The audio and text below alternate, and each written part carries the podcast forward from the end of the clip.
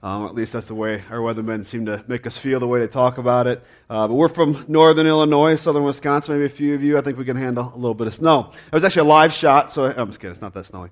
Um, my name is Steve. I'm one of the pastors here this morning. We're going to continue our series. We're actually wrapping it up here this morning called In Real Life. We're looking at what does it look like uh, uh, to live as, as, a follower of Jesus in daily life, and, and, and how does that uh, play out? How does that affect each aspect, each each nook and cranny of our lives? And um, basically, it's been a series that's been looking over, looking through some, not all, but just some spiritual disciplines.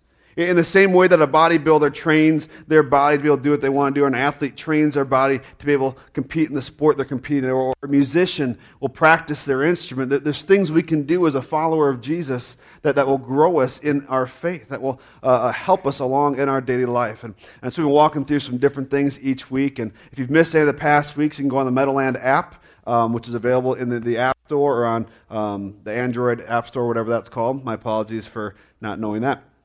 Um, but you can uh, get it there and listen to any of the messages are online at meadowlandchurch.org. And uh, this morning we're going to wrap it up with uh, a message on worship. Worship a- as a spiritual discipline. That's what we're talking about here this morning. And, um, you know, Christmas is, is, seen a lot of times as the, um, the tree lined mountains covered in snow that are the backdrop of Thanksgiving. So when you hit Thanksgiving, you see Christmas right there. There's no escaping it. Uh, um, how many people the day after Christmas, the trees were going, I'm sorry, the day after Thanksgiving, the Christmas tree was going up, the Christmas lights that weekend. I mean, that, that, that was definitely something we saw in our culture. You saw uh, an influx of, of Christmas lights. Um, just down the street here, if you go north on Johnsburg Road, about uh, a block or two past Ringwood Road, uh, this intersection right here, go about a block or two north. Uh, there, there's a little commercial complex where they set up all these lights. Um, they have a little nativity scene, they have all these uh, silly Santa scenes, and just a, a bunch of lights it's, it's a great thing to do with our kids. Anytime we're in the car with my daughters, uh, my oldest asks, can we go see the lights, whether it's, you know, 9 o'clock in the morning or 9 o'clock at night. And, and this guy set all this stuff up uh, right there at uh, the, the, day after Thanksgiving. Well, here we are uh, where it is now front and center. Uh, Christmas traditions are, are beginning to play themselves out. I just learned a new one uh, that my wife told me about as far as St. Nicholas Day. I guess it's uh, a time around this general area, more so into Wisconsin, is a little more of a, a common one. Um, it's just confirmed for me what I've always believed that Wisconsin is weird, but they have really cute girls. Um, so I married one and brought her to Illinois. But uh, you know, so you can have some fun traditions in our families, and I'm going to pay for that one later. Um, so we've been talking about that, and, and, and, you know, Christmas music is one that we love. I think it's very common if people would consider that tradition or not, but we love to have Christmas music playing in our home, and uh, the TV gets turned off a little more often, and music gets played. And we got this Christmas music that's playing, and some are just fun, and maybe they invoke fun memories, and uh, whereas I think other uh, Christmas songs are truly, if we, if we look at the words of them, they're, they're truly songs of worship. Well, one of my all time favorites is O Come, O Come, Emmanuel. Emmanuel means God with us. It's this worship song of saying, God, we want you to be with us. Come and be with us, dwell among us. And that's what we celebrate in Christmas, is that God came to be with us. One that's been uh, near and dear to my heart more lately this past season is Come Thou Long Expected Jesus. And if, you're familiar with that song, um, Maybe it doesn't sound like a Christmas song right off uh, the bat, but it's this, again, this, this longing for, this waiting for the Messiah. We, we saw in that video, Little Drummer Boy. Uh, it's, it's one of my favorite videos. We, we, played it last year. We did our Carol series. And uh, so if, if, you're here for that, it may look familiar to you. Um, but I, have seen numerous remakes uh, of Little Drummer Boy lately. It just seems to be one of those songs where even if it's a, a, a remake of a different song, it kind of finds its way into all these different songs. And I don't know if it's just the, the, the simplistic tune, if it's the, the heart of it. Um, but you have these verses where it says, Come, they told me, a newborn king to see, our finest gifts we bring to lay before the king, so to honor him when we come. So the, the first verse is about how we can, you know, we need to bring our, our uh, Jesus a gift of honor. So this drummer boy is like, okay, I, have been called to bring him a gift. But he gets this point of, what, what do I have to give? Little baby, I'm a poor boy too. I have no gift to bring that's fit to give the king. Shall I play for you on my drum? And you see that in the video. It's, it's just this boy and his drum, and you kind of get the impression how, how the video is put together that that's, that's what he's got. I can play my drum, and, and I'll, I'll, I'll sing him a song. And so that's what he does. I, I, can do what I can do for you, Jesus. And it gets this third line where it says, Mary nodded, the, axe, uh, the ox, lamb kept time. I played my drum for him. I played my best for him. Then he smiled at me, me and my drum. It, it's this heart of, I, I can give you my best, Jesus. And I can worship you in that.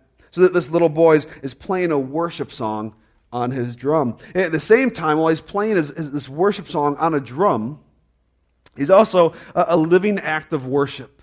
We see that in, in the, the, the, lines of the song. Whereas I'm, I'm, playing my best. This is what I have to offer to you, and I give it to you, Jesus. And, so, one reasons I'm talking about the song here this morning is because I, think it bridges the gap between what uh, most people would think of when they think of worship and what we're going to be talking about here today, which is living worship. We want to bridge that gap between the concept of singing to the concept of living. I mean, really think, think for a moment what, what is the first thing that comes to mind when you think of worship to God? what What's one of the first expressions that come to mind when you think of that? I would imagine for many of you, it may be what we just did. Gathering together corporately or even on your own in song where you sing God's praises. Whether it's something as simple as uh, singing any song that fits into this, this subculture in our society that, that, that's called and referred to as Christian. If we sing one of those songs, that's worship, right? Maybe we take a step further and say, you know, whatever uh, label it has, if we're singing a song that, that, that's lifting up God, that's talking about His greatness, that's talking about who He is, whether it's on our own or corporately, okay, that's worship. Some of us, maybe when I asked that question, uh, uh, more than just the act of singing came to mind. Every Sunday here, when we take an offering, we talk about how giving of, of, of our uh, resources is an act of worship to God. When we uh, share the Word of God, when we read the Word of God, when we preach the Word of God, that's an act of, of worship. When we, we hear the Word of God allow it to, to mold our hearts, that's an act of worship. And so maybe you thought of everything that, that kind of uh, is all lumped together for a, a, worship gathering. When we talk about worship in, in, a Sunday morning like this, we're not just talking about the time of singing, but everything we do from we walk in the door and we greet one another uh, with, with, a, with brotherly love to when we, we head out to the parking lot. I would argue that even that is still too narrow, but that our entire lives, every moment, is an act of worship. Every moment of our lives is an act of worship. So the question we have to ask is worship to who? Worship to what? And how do, how do I live a life of worship? If every moment of my life is an act of worship, how do I live a life of worship to God? That's what we're looking at here this morning. If you have your Bibles with you, uh, if you need one, there should be one in the seats in front of you. You want to turn to Romans chapter 11, verse 33. Romans 11, verse 33 will be on the screen as well. Um, if you want to turn on a Bible, that's fine too. We would definitely encourage whatever it takes to get the Word of God in front of you uh, on a daily basis. The, the, the, the more you can get into the Word of God, the better. Again, if, as always, if you need a Bible uh, to call your own, don't you know? please feel free to use the one in the pew, and then take that home and call that yours. If you know someone that needs one, uh, take that and give that to them as a gift to them. Romans chapter 11, verse 33. And, and, and Romans is, in one sense, uh, the Apostle Paul is basically walking through some basics of what does it mean to be a follower of Jesus. He's, he's hitting on some of the main points, and he gets this point here in, in chapter 11, verse 33. Romans 11, 33 and on. Oh, the depth of the riches and wisdom and knowledge of God. How unsearchable are his judgments and how inscrutable his ways. For who has known the mind of the Lord? Or who has been his counselor? Who has given a gift to him that he might be repaid?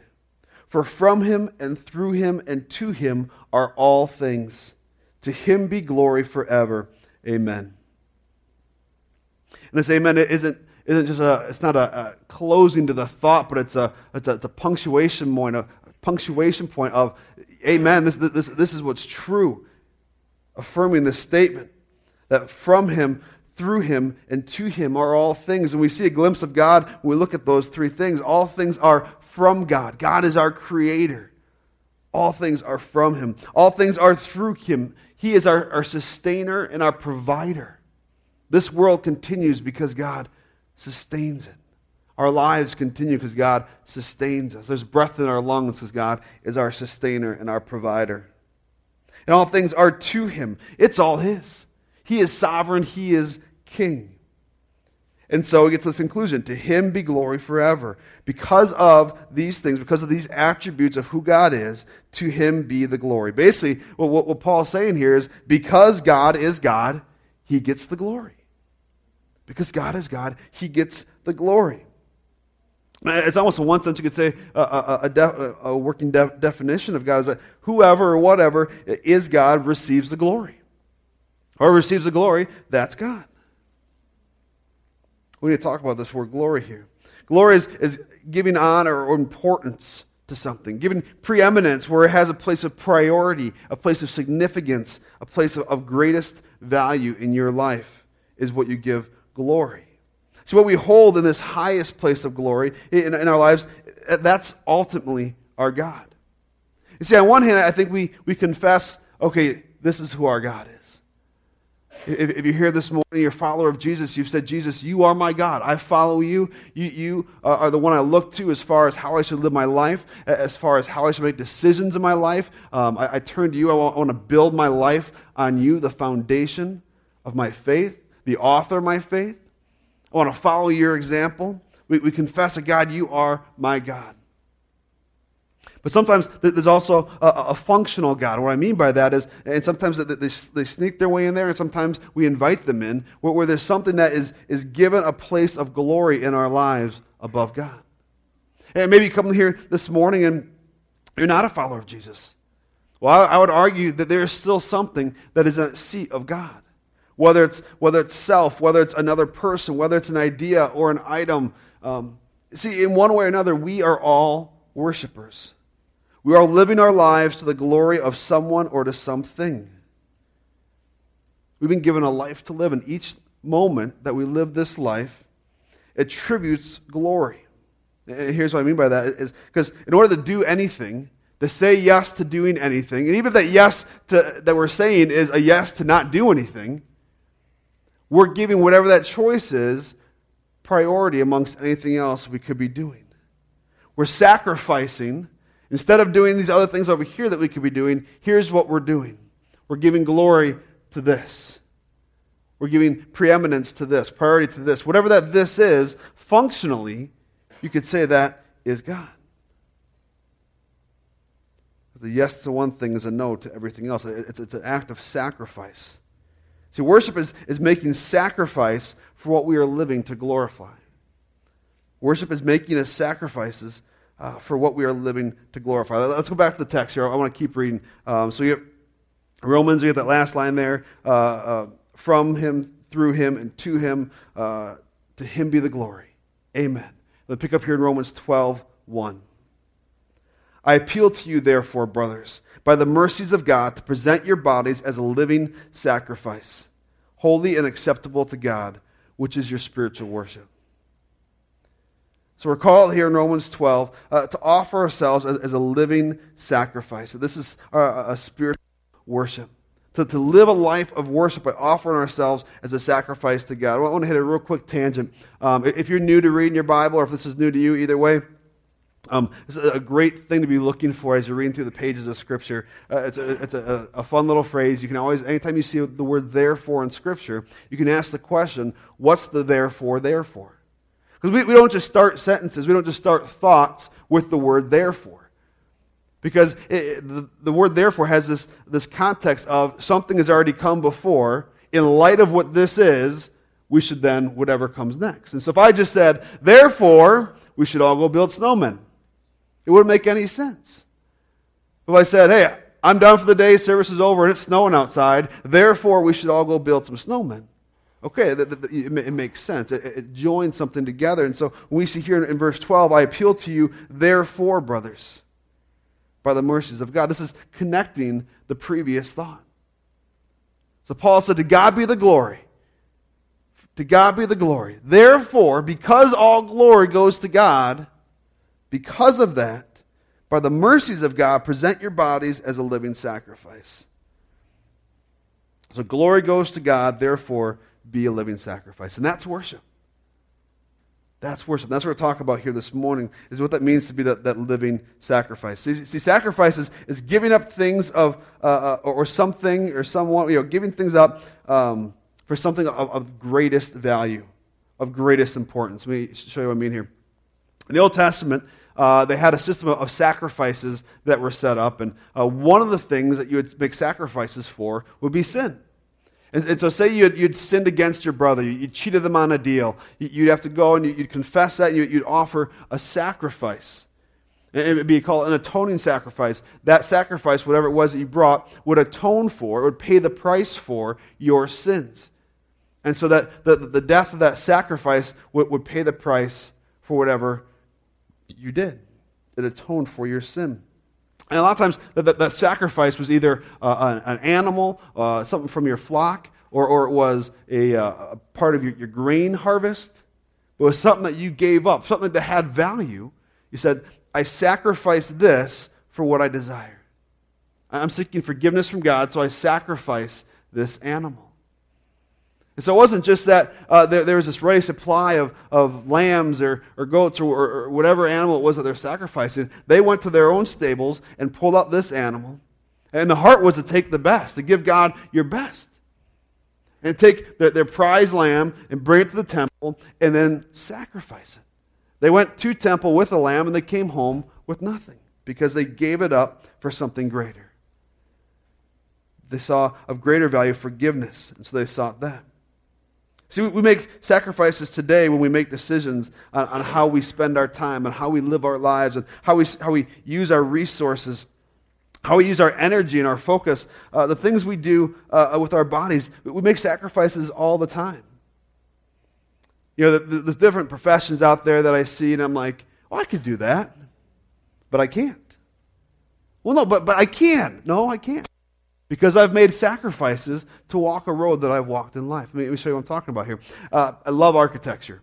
Uh, uh, um, I just love seeing how things go together, and not so much in the sense where I've studied, you know, the, the, the world's greatest architects, um, but in the sense I, I, like to see how buildings fit together, how they stay together, and um, I see things I'm like, I love to build a home someday, and I see some of these things, I'm like, ah, I could be an architect. Well, no, I can't, because I don't know what I'm talking about. I, I haven't had the education or the training. Well, Steve, you could go do that. I could have, but I, I didn't, and I can't because I'm, I'm not going to make the sacrifices necessary to go pursue that. Because I've made sacrifices to pursue the road that I've already walked. Uh, my, my daughter, my four year old daughter, loves to watch the Food Network. I mean, it, it's the craziest thing. You know, um, a four year old who just loves Barefoot Contessa. I think that's one of the names of the one. And um, Pioneer Woman. I don't know. Um, but it's awesome. She just loves to watch how, how things are made. And I, I, I look at that and I'm like, well, if I had the right training, I could do that. Well, no, I can't. No, I can't because I, I haven't made the sacrifice to, to learn those things. And so we make sacrifices today in our daily lives by the decisions we make and the choices we make. And so we need to, to, to, acknowledge also that when we're talking about a living sacrifice, the Old Testament sacrifice, something was spent. It was used up. You offered it at the temple, and it was gone. And depending on what it was, some of it would go to the priest, some of it would just be burned up, but it was something that uh, no longer was usable. But to be a living sacrifice is a sense in which is an ongoing outpouring of ourselves, a daily offering of ourselves, a surrendering of our will to God. We see this in, in the Lord's Prayer when the disciples are, are, talking to Jesus, and Jesus says, This is how you should pray. Our Father in heaven, hallowed be your name. Uh, thy kingdom come, thy will be done. Your kingdom come, God. Your will be done. It's this heart of surrender. And so, two areas of our life that we need to surrender. And first one is this first, we need to, to surrender to Jesus for salvation. If we want to have our lives be a life of worship, if we want to grow in our spiritual walk through the spiritual act of worship, the first thing we need to do is surrender our lives to Jesus. It's got to start there. We see in, in, Romans 12, verse 1 I appeal to you, therefore, brothers, by the mercies of God, by the mercies of God, present your bodies as a living sacrifice. By the mercy of God. So, what, what that's referring to here is um, we see in Romans 6:23 for the wages of sin is death but the free gift of God is eternal life in Christ Jesus our Lord. God has had mercy on us and offers us this free gift. We are dead in our sin, and that means we're separated from God in the ways that we've gone against His Word. We're separated from God in the way we've missed the mark of what He calls us to. But God gives us this free gift. He's merciful upon us. He sees how we're separated. He says, Here, I want to be in relationship with you. I want you to be with me. And so I, I show you mercy. I offer you this free gift in Christ Jesus our Lord. We also see, then we present our bodies as a living sacrifice, holy and acceptable to God. Okay, well, Steve, I'm all about the, you know, I'm willing to give this worship thing a try. I'll offer my body as a living sacrifice, but how do I be holy and acceptable? I, I still mess up at times. There's, there's weeks that my life is a mess. There's days, there's moments where my life is still a mess.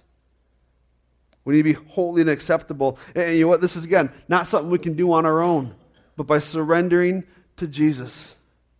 2 Corinthians 5:21 For our sake he made him to be sin who knew no sin so that in him this is referring to Jesus uh, so that in him Jesus we might become the righteousness of God. Because of the work that Jesus does in our lives, we place him, uh, we say, Jesus, you are my Lord and my Savior. I believe you are who you said you were. Jesus claimed to be God. Anytime that someone says, I just think Jesus was a good teacher, it kind of drives me crazy. And if, if you feel that way, I apologize, but it drives me nuts when someone says, I just think Jesus was a good teacher. The claims he made, the statements he said, if someone got up here this morning and said, Hey, I'm, I'm so and so and I'm God, no matter how much you like that person's other teachings, either A, they're right and they are God, or B, they're crazy. They're insane. And so to say he was simply a good teacher, it doesn't work because he claimed to be God. And so when we say, Jesus, I believe you are who you said you are, I believe you died on the cross, you went to the grave, uh, three days later you rose again, defeating death, you're seated at the right hand of the throne of God, and you're coming again to bring us home. And that in you there's salvation, in you that there's forgiveness. We're made holy and acceptable. We're made righteous in Christ. And so the first step of worship is to surrender to Jesus. Let's say it's, it's a free gift we've been given. We're made right. We're made holy so that when God looks at us, he sees a holy and acceptable life. That's the first thing. Secondly, is we need uh, to surrender to the will of God for our daily lives. We need to surrender to the will of God for our daily lives. And this is living this life of worship. In the Old Testament, you had the Torah, which was, uh, you know, you see that in the first five books of the Bible. And you see over 600 laws uh, of here's how you go and live your life. Instructions for how, how uh, the, the Jews would have uh, lived their lives, how the Israelites, God's people, would have, would have lived out their daily lives. That's, that's a lot to kind of take in. Okay, let's narrow that down. Let's, let's go to Exodus 20 where you see the Ten Commandments. You see, basically, God frees his people from Egypt. They were in slavery. They're freed from Egypt. They're led across the Red Sea and they get to Mount Sinai. And Moses goes up on the, on the mountainside and has, spends time with God. And God gives him these Ten Commandments on, on tablets and he brings them down and gives them to the people. What's interesting about these is in the Ten Commandments, we, we see the heart of God, we see the will of God for how we're to, to live in our daily lives. But if we follow just the first two, it takes care of the rest. The, the, the first one is that you, should, you know, I am the Lord your God. You shall have no other gods before me. I am God, God says. And the second is this, is that you should have no idols. You shouldn't have any idols. Don't worship anything else. I'm your God, and don't worship anything else. If we follow that, if we pursue that in our life, if we surrender our will to that, instead of saying, here's what I want to do, we say, no, you're God, and we're not going to have any other idols. What do you want me to do? How do I live my life for you? That, that's how we live a life of worship. God basically says, I'm God and I get the glory. And to break from that, to break from giving God glory, to break from giving God worship, is idolatry. It's idolatry. See, we, we only break the rest of God's commandments after we've broken those first two, right? Because, see, uh, uh, there's a Christian philosopher there, Peter Kreeft, says the opposite of Christianity is not uh, atheism, but idolatry. The opposite of Christianity is not atheism. It's not saying there is no God. It's idolatry. It's giving worship to anything but God. It's, this is a much broader term than, than uh, I think we may what first comes to mind. I think we, we hear the word idolatry. Uh, I don't know about you guys, but first thing I think about is some temple with a, with a false god, an image uh, of a false god, a statue. Uh, maybe it was just something that was hand carved or something that, that was chiseled out of the rock. But uh, that, you know, I think, okay, that's an idol, right? Um, okay, well, that, that's, that's one example of an idol. But if we look at Romans chapter 1, verse 24 and 25, I think we see a greater picture of what it means uh, to have an idol. Romans 1:24 says, "Therefore God gave them up in the lusts of their hearts to impurity, to the dishonoring of their bodies among themselves, because they exchanged the truth about God for a lie, and worshipped and served the created, uh, and served the creature rather than the Creator, who is blessed forever." Amen. So, in referring to those people who were not following God, Paul says they exchanged the truth about God for a lie and worshipped and served cre- uh, creature, not the creator.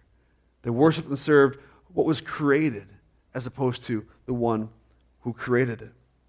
And that's this picture of idolatry, uh, giving worship to anything but God. And we see this all the times in our culture. There's people who uh, exchange the truth of, of God for a lie in the area of career. To say, okay, I, I need to be uh, at the top of my game, top of my career. I, I got to keep pursuing. You have to sacrifice everything else for the sake of my career. And, and, and, I know I have to give up extra time with family. I have to give up some relationships. I have to give up uh, um, coming on Sunday because uh, uh, I work on Sundays. And that, that you know, I got the extra edge in front of someone else. We, we give up all these other things, make all these other sacrifices. Working hard at your career is not a bad thing. That actually, uh, I, I, would argue, is an act of worship that brings God glory and honor to work hard. But when that becomes uh, uh, something that, that, that uh, is worshiped in our life, all of a sudden, uh, now, now it's, it's, it's an idol.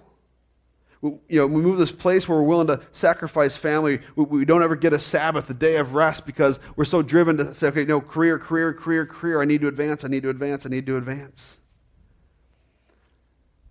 There's times in our lives where we can worship our, our own sexual desires. This is one of the things that leads people to a place of adultery, where we're, we're willing to sacrifice our own marriages, we're willing to sacrifice uh, um, relationships for the sake of just a sexual appetite.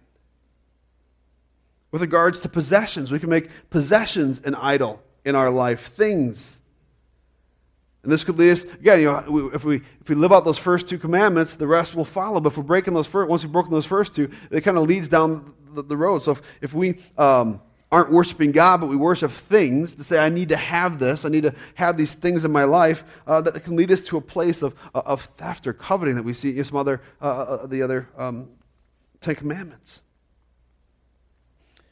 When we exchange the truth about God for a lie, when we worship the created, instead of the Creator. That's idolatry. We see that in, uh, people who worship the earth.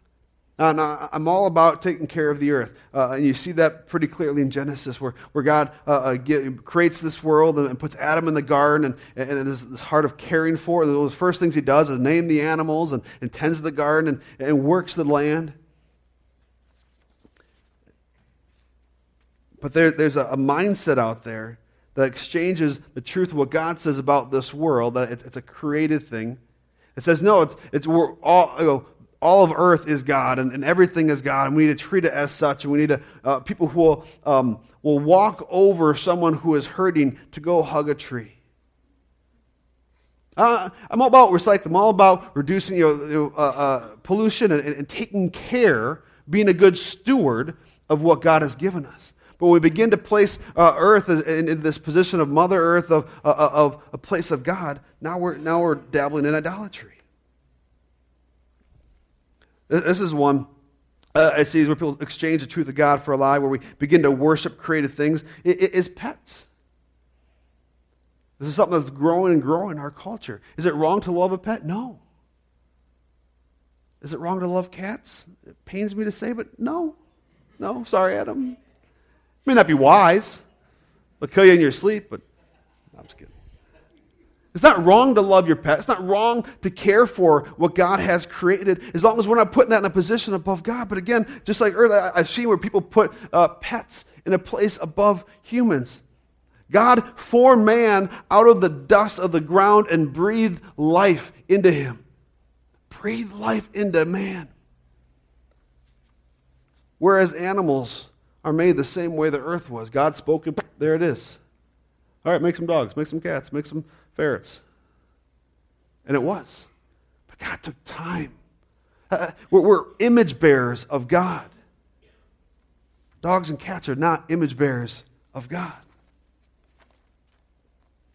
We exchange the truth of God. We, we, we worship created things. Maybe there's a hobby. You know, what's interesting is, is you think of uh, you think about a church, and, and um, every church is a little different. I understand that. Think of the church building specifically, but there's still this feel of okay, that, that you know we're all uh, un, unified, and, and, our focus wants to go one place. And hopefully, if we're doing it right, we're saying we, we come together, and our, our, focus wants to be on God. We want to turn to God to give God the glory, to say, God, this is Your word. We believe it to be true. We want to uh, corporately work together to see how do we apply this to our life, and, and the focus uh, of the building is trying to reflect that uh, of say okay if the focus of the church is to, to, be on god how can the building how can the environment set that same focus? And what's interesting if you walk into a movie theater you get that same feel right? You, you walk into a stadium a sports arena you get that same you walk into a living room with the 55 inch flat screen on the television, which is visible from every angle of the house, and, the massive surround sound. You get that same feel.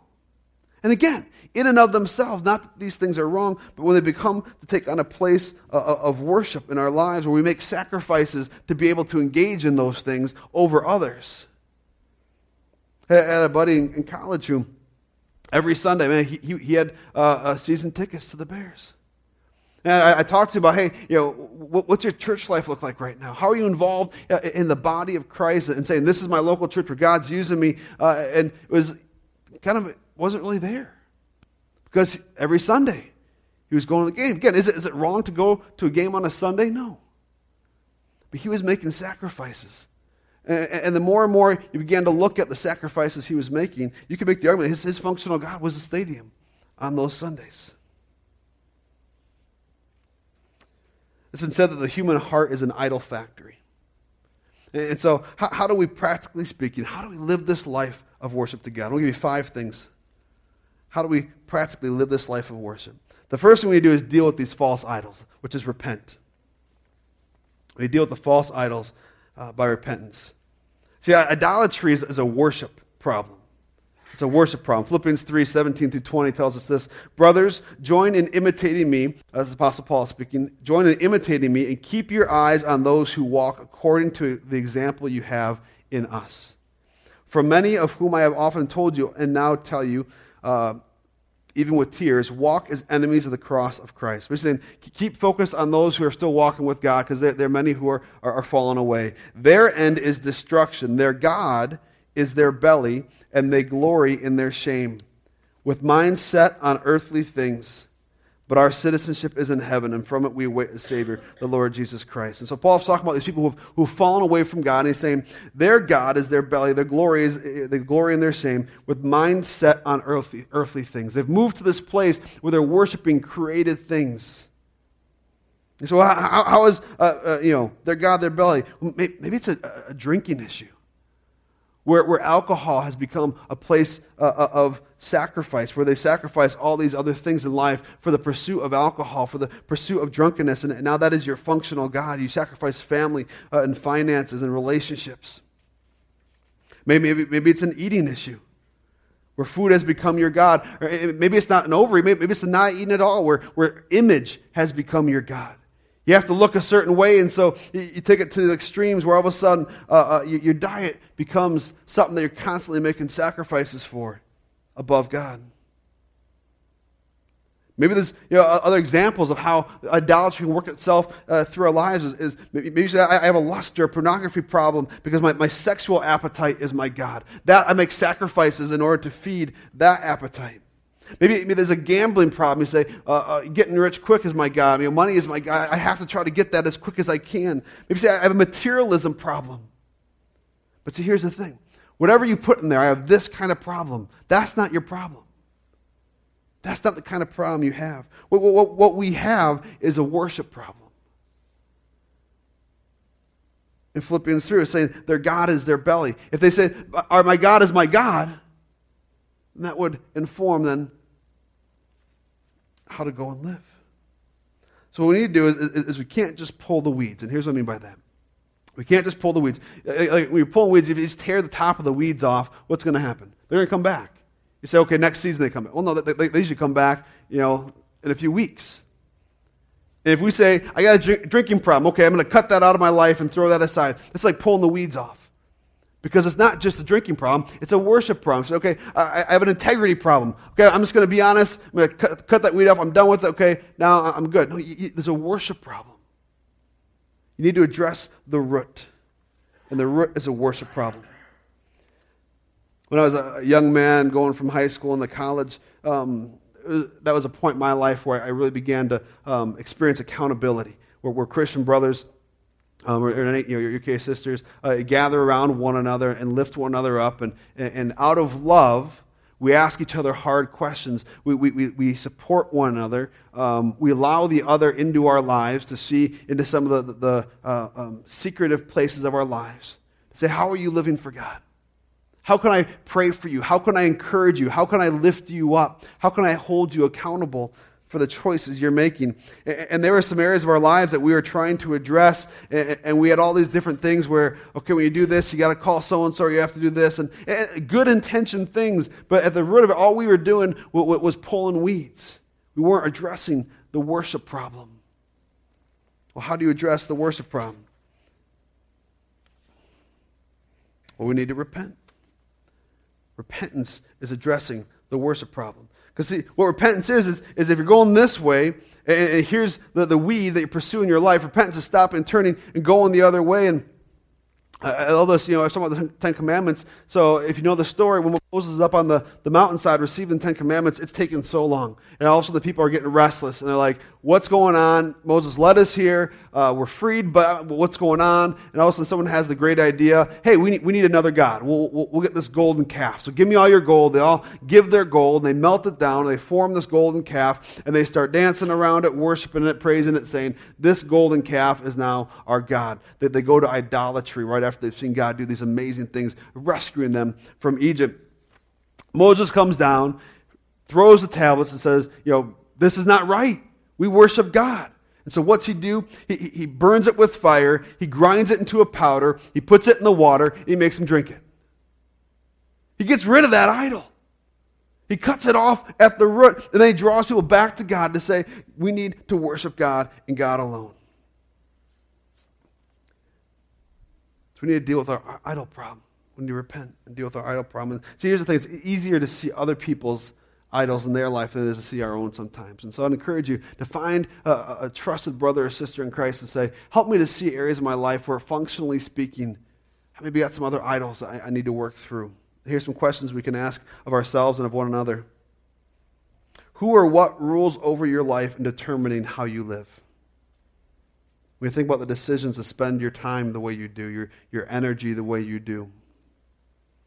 Who or what rules over my life determining how I live? Who or what is my judge that I am living to earn the approval of? Who is our judge that we're living to earn the approval of? Where do my first fruits go? My first fruits of my day, the first fruits of my energy, the first fruits of my resources. Where do they go? What things take the majority of my life? These are some questions we can ask of one another. These are questions we can ask of ourselves to see where could there be some idols in our life that we need to repent of. So that we can stop doing what that is and start worshiping God. And we can take this next step of, of worshiping God through renewal. Pressing on in Jesus.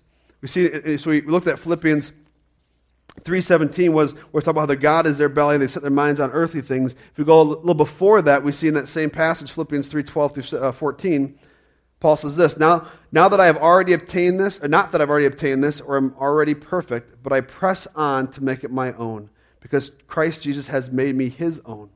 Brothers, I do not consider that I have made it my own, but one thing I do, forgetting what lies behind and straining forward to what lies ahead, I press on toward the goal for the prize of the upward call of God in Christ Jesus. Uh, imagine you're running a race. Repentance is you were running the wrong way. That's the goal line. You're making a beeline to your left. Repentance is saying, that's not where I'm going, that's my goal Christ. And so it's this turn, and, and now you're facing God. So you repent. Well, renewal is that act of running, taking those steps towards God, saying, That's where I'm going. I'm running. And there's times I think in our, in our, in our faith where we stop and we just kind of stand there, we're like, Okay, now I got some worship problems coming in. What's the problem? Well, because we're not renewing ourselves in Christ. We're not running towards, we're not pressing in to Jesus. And so we live a life of worship by repenting. We live a life of worship by renewing ourselves in Christ. Those are kind of internal things. There's some external ways I think we can live a life of worship as well.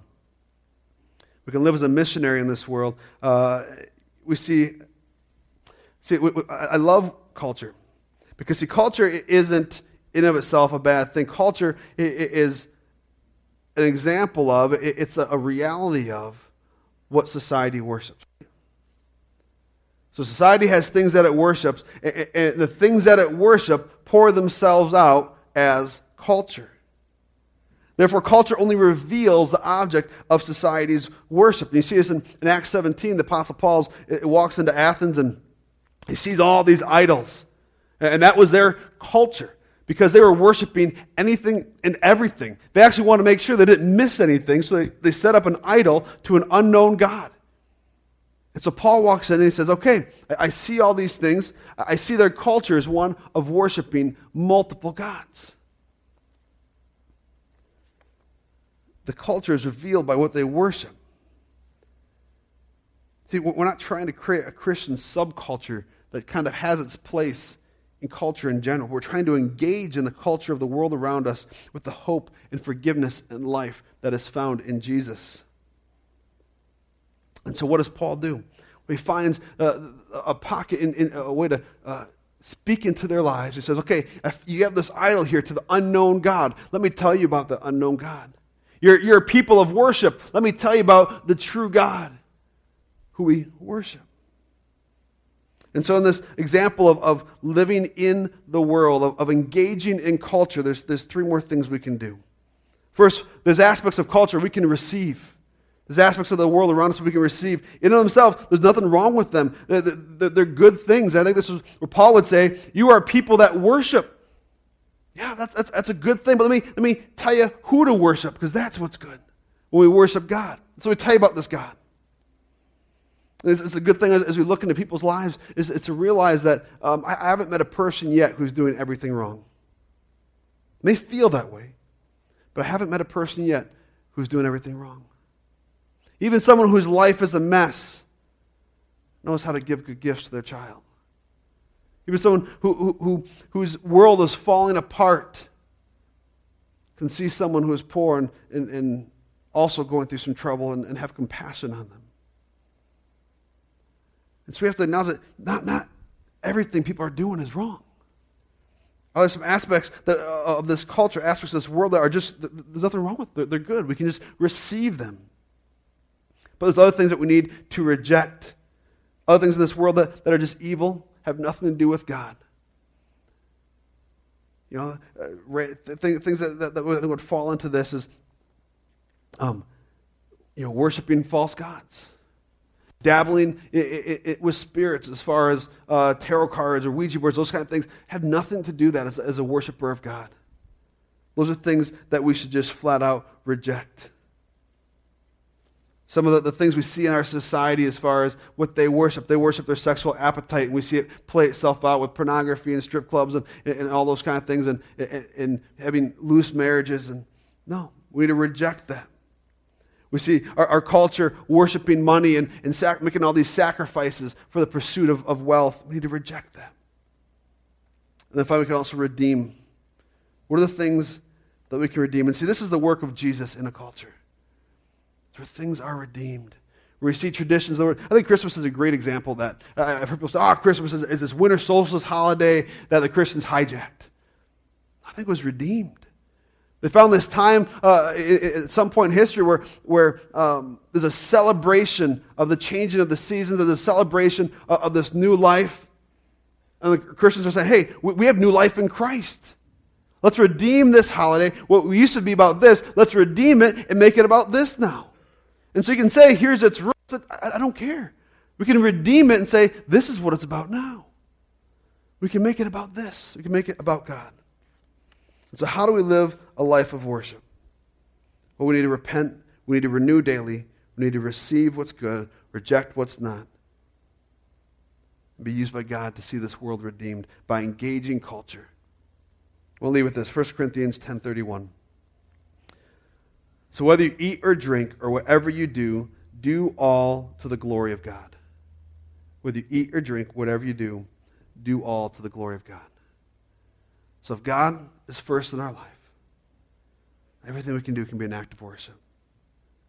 If everything we do, if our job is because what God calls us to as far as caring for our family, that's an act of worship.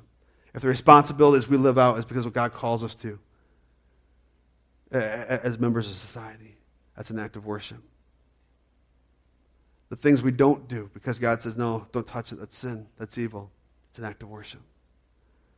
To give God glory and say, You are God, and I will give you my best. I will sing for you. I will pray, play my drum for you. Whatever I got is yours, is an act of worship. Let us pray. Father God, you are God, and we are not. You are worthy of glory. You are worthy of praise. Help us to live lives of worship where we put you first, Father.